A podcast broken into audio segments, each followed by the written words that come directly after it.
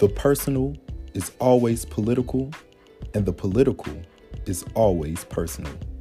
You're tuned in to Poppin' Policies with R. Jordan Davis.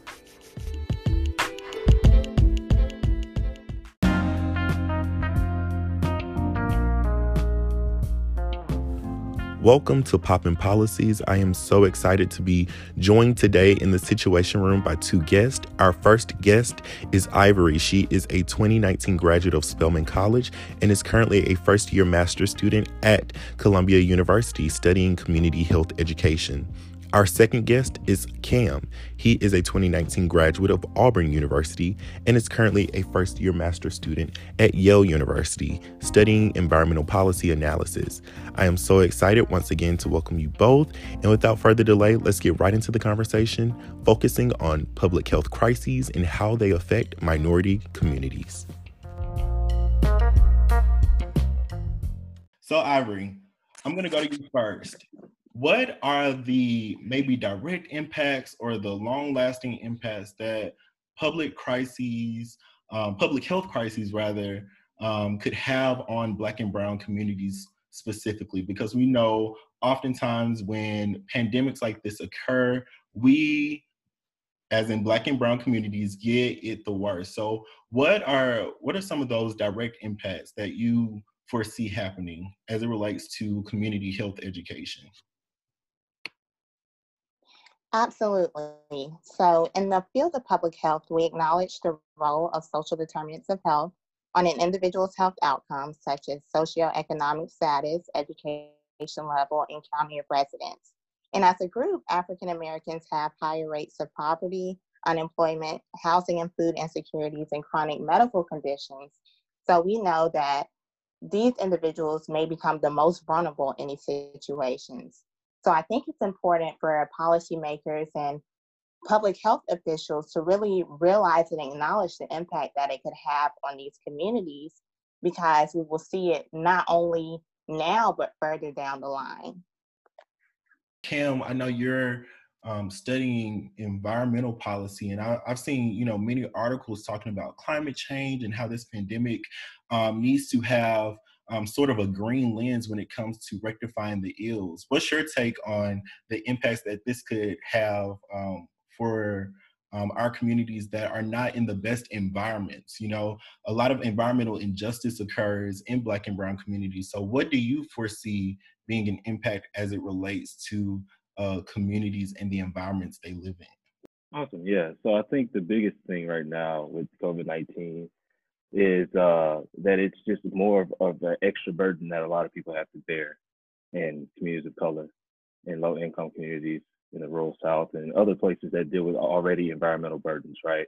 People that live close to landfills, people that live close to facilities that pollute, and things of that nature. And then another thing is uh, economic impacts. Again, um, that's probably one of the largest things that this uh, pandemic is, you know, giving to people of color in different communities is that lack of economic resources, lack of other types of resources, and lack of access. I know in the rural South, they're very distant from different hospitals and things of that nature.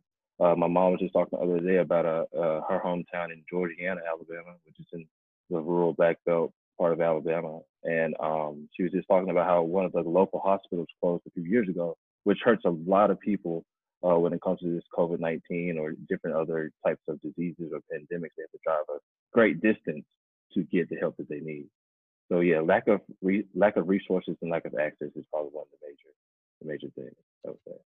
Absolutely, and I'm so glad that you brought up rural communities because I think oftentimes whether it's black, brown, or white, I feel like rural communities um, oftentimes have it worse as well um, because they have a they don't have the access to you know the best hospital or healthcare.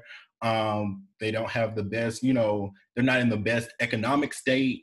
And so what um, from both of you what policies can community members advocate for? Well in regards to black and brown communities and advocating for policy reform i believe that not just in rural areas but just communities across the country we should advocate for um, ultimately accessibility when we turn in terms of healthcare facilities and Um, for example, grocery stores that sell fresh produce, you know, fruits and vegetables at an affordable price, these are not situations that many Black Americans find themselves in.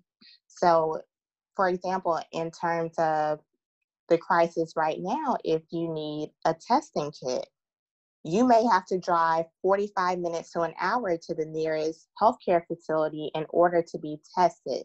That is a serious issue, and we will see the disproportionate effects on Black and Brown individuals because they just do not have the adequate resources due to historic injustice. So once we bring in the historical aspect of the situation, because we know that, especially in the South, um, African Americans have been discriminated against not only in the healthcare system, um, but in terms of the criminal justice system, any system that you really name, educational system, uh, we just we need an all around reform. And so I think that it's important for not only Black and Brown people to advocate for reform, but also white allies. Absolutely. You really just um, took words kind of just out of my mouth. I probably would have said that same exact thing uh, all around reform, uh, more uh, access to different things as well. Uh, going back to the food desert piece, I know there's a lot of studies going on in the environmental justice community world where we're looking at food deserts and we're looking at access to quality food. Because if you think about it, in a lot of black and brown communities, those in the rural south and those elsewhere, uh, they live in communities that have things, uh, you know, corner stores per se and things of that nature that don't probably have the freshest produce or the freshest vegetables or you know quality foods you know and so, how can we get quality food into these communities, especially during times like this? You know, um, you talk about food stamps and the farm bill, and how can you know advocate for more um, reform with the farm bill to where it, it focuses more on lower income communities and families that rely on food stamps to feed their families.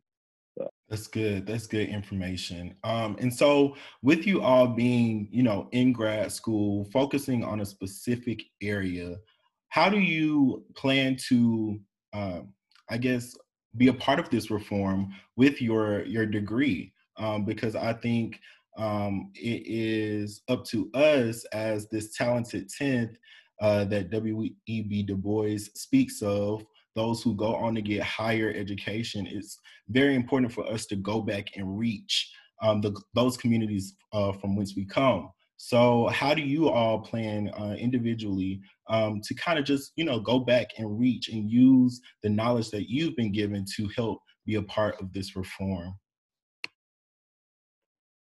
Absolutely, yeah. Um, like you said, as a Black scholar, you know, our job is to protect Black communities. Uh, and so for me, what I'm learning right now, I'm taking a di- lot of different classes dealing with environmental justice, dealing with economics of sustainability to see if it's, it's economically feasible to be as sustainable as possible.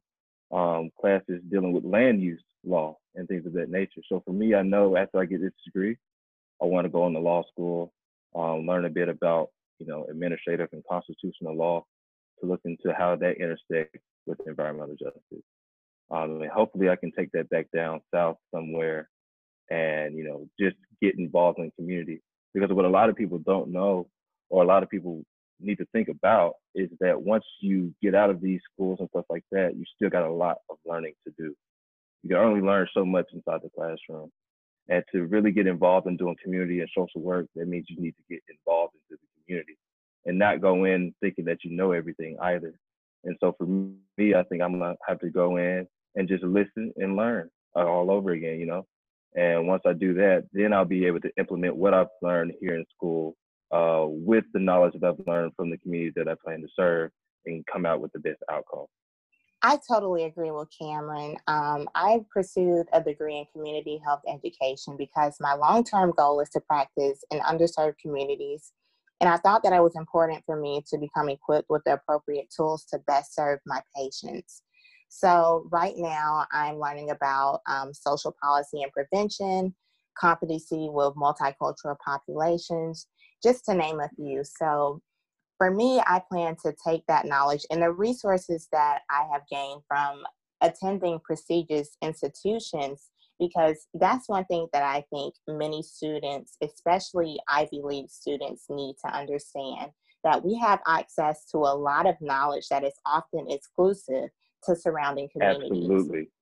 So it is our job to really reach back to those communities that, quite frankly, nurtured us and got us to this moment.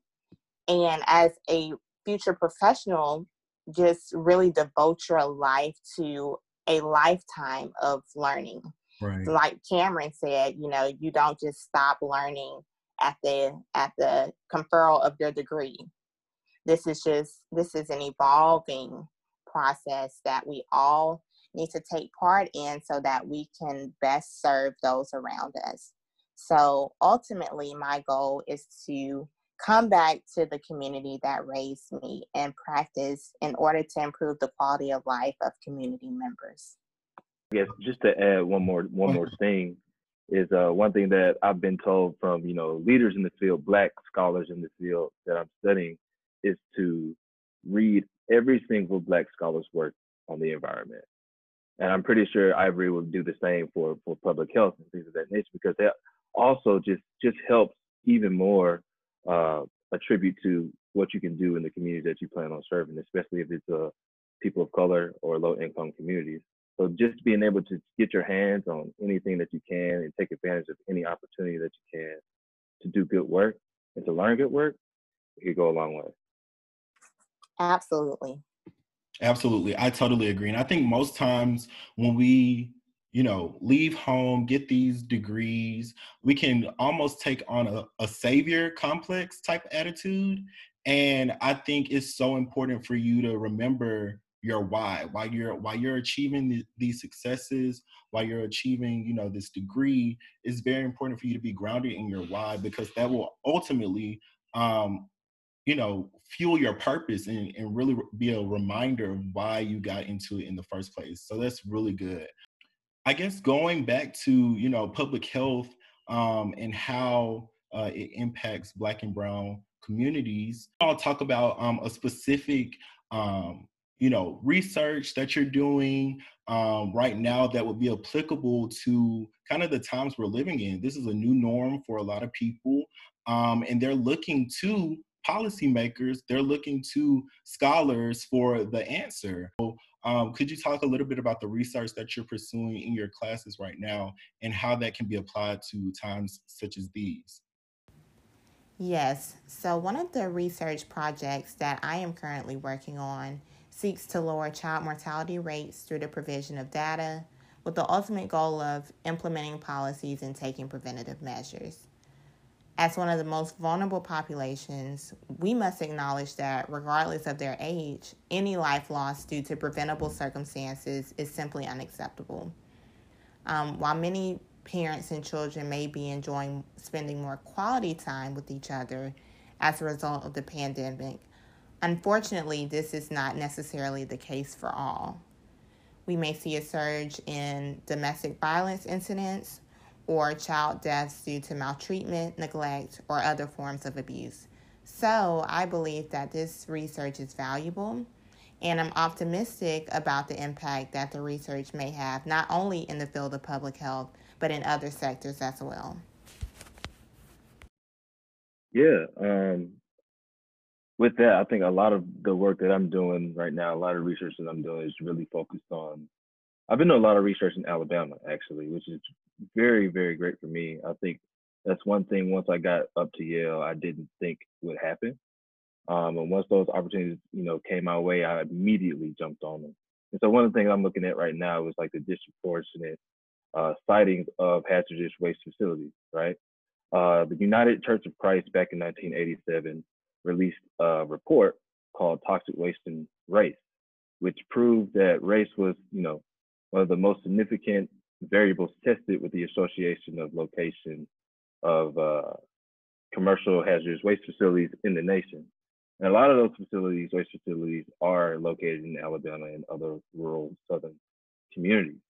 Um, so right now, what I'm focused on is, you know, a number of different things in those communities. One is focused on this thing called uh, Title VI of the Civil Rights Act of 1964, which basically says that any activity that receives federal funding from uh, from the government um, cannot discriminate based on you know race, sex, national origin, you know, and anything dealing with that, right? And so what we're looking at is with a lot of environmental justice cases or a lot of environmental justice injustice complaints, they use Title VI as an avenue to report complaints to the EPA that they are being discriminated against. And with that, the EPA has, you know, received hundreds and hundreds of complaints since the early 90s when they established an Office of Civil Rights within the EPA. But out of those hundreds of complaints, none of those complaints have been found to be discriminatory. Uh, they have found no um, evidence of discriminations from any facilities that have taken federal funding at all. Um, even in Flint, Michigan, which is really, really surprising, right? Wow. Um, so I'm just kind of, you know, looking at that thing and trying to see why is the EPA or why do other state agencies across the nation, especially in Alabama, um, why are they not looking at race the way that these environmental justice scholars are looking at race?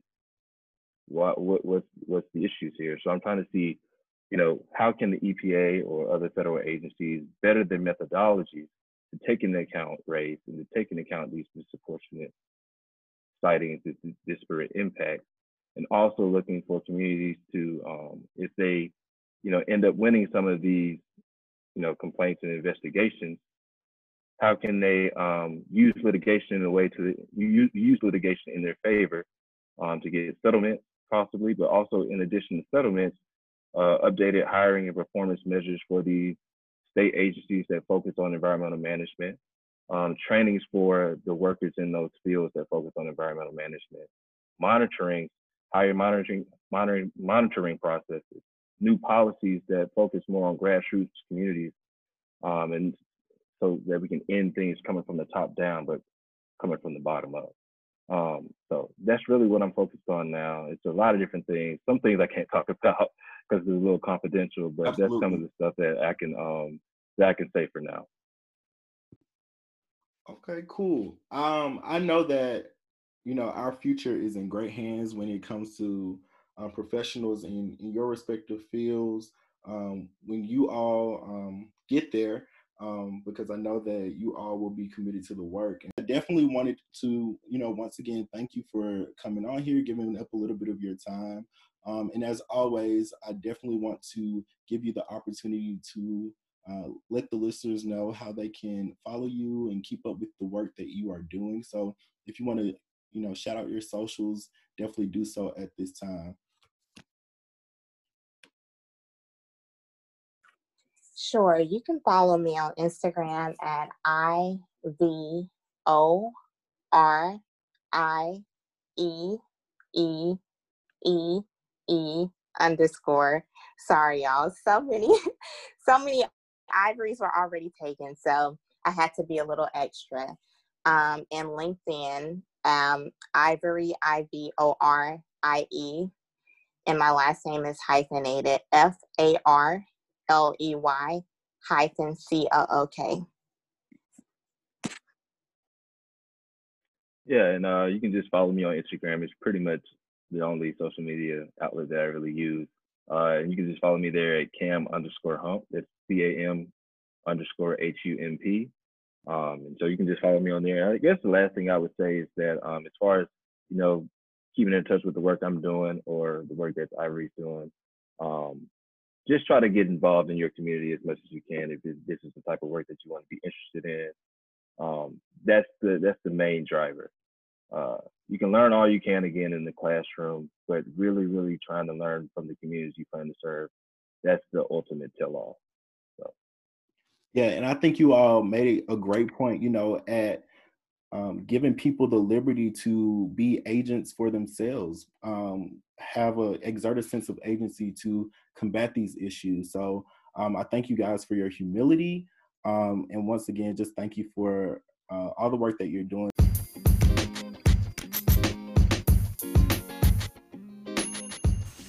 Thank you, Ivorie and Cam, for joining me today. I thoroughly enjoyed our conversation. I'm so proud of each of you, and I'm so grateful for these relationships that I've been able to foster with people who are just so brilliant and so concerned about the ills, the social ills that plague our community, and really want to lend in uh, a helping hand. So, once again, thank you, and I'm so proud of both of you. This podcast in particular is dedicated to those seniors, whether it be high school, undergrad, grad, law school, MBA, MD, all of those. Anybody who was expecting to have a graduation this year, this podcast is dedicated to you as a senior uh, in undergrad who was preparing to graduate in May. I feel you. I feel your hurt. Um, I feel your sadness. And I've gone through all of the emotions the grief, the hurt, the sadness. Um, I've, I've gone through it. And so um, I feel you. I feel your pain, but I think this is a great moment for, for us to do some self reflection, for us to figure out what kind of life do we want to live? What impact do we want to have? And how can we better ourselves to reach our goals? Um, a, there's this saying going around right now, um, the quarantine 15. And so I'm going to spin that, but I'm going to say, do we want to leave this time with the quarantine 15 or do we want to um, leave with post in post quarantine pristine?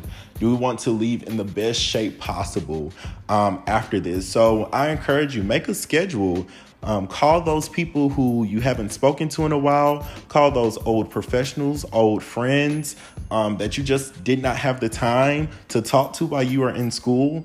Read a new book, find a new hobby, run. Just do something stimulating and productive. And, and all in all, find something substantive to hold on to. For me, it's my faith. And so it's amazing because in my small group last week we were talking about a passage in James where it talks about we make all of these plans but such boasting is evil. And so we had all of these plans when it comes to graduation whether it be uh, the graduation parties whether it be the graduation trips we had all of these plans. And for what? It cannot happen now.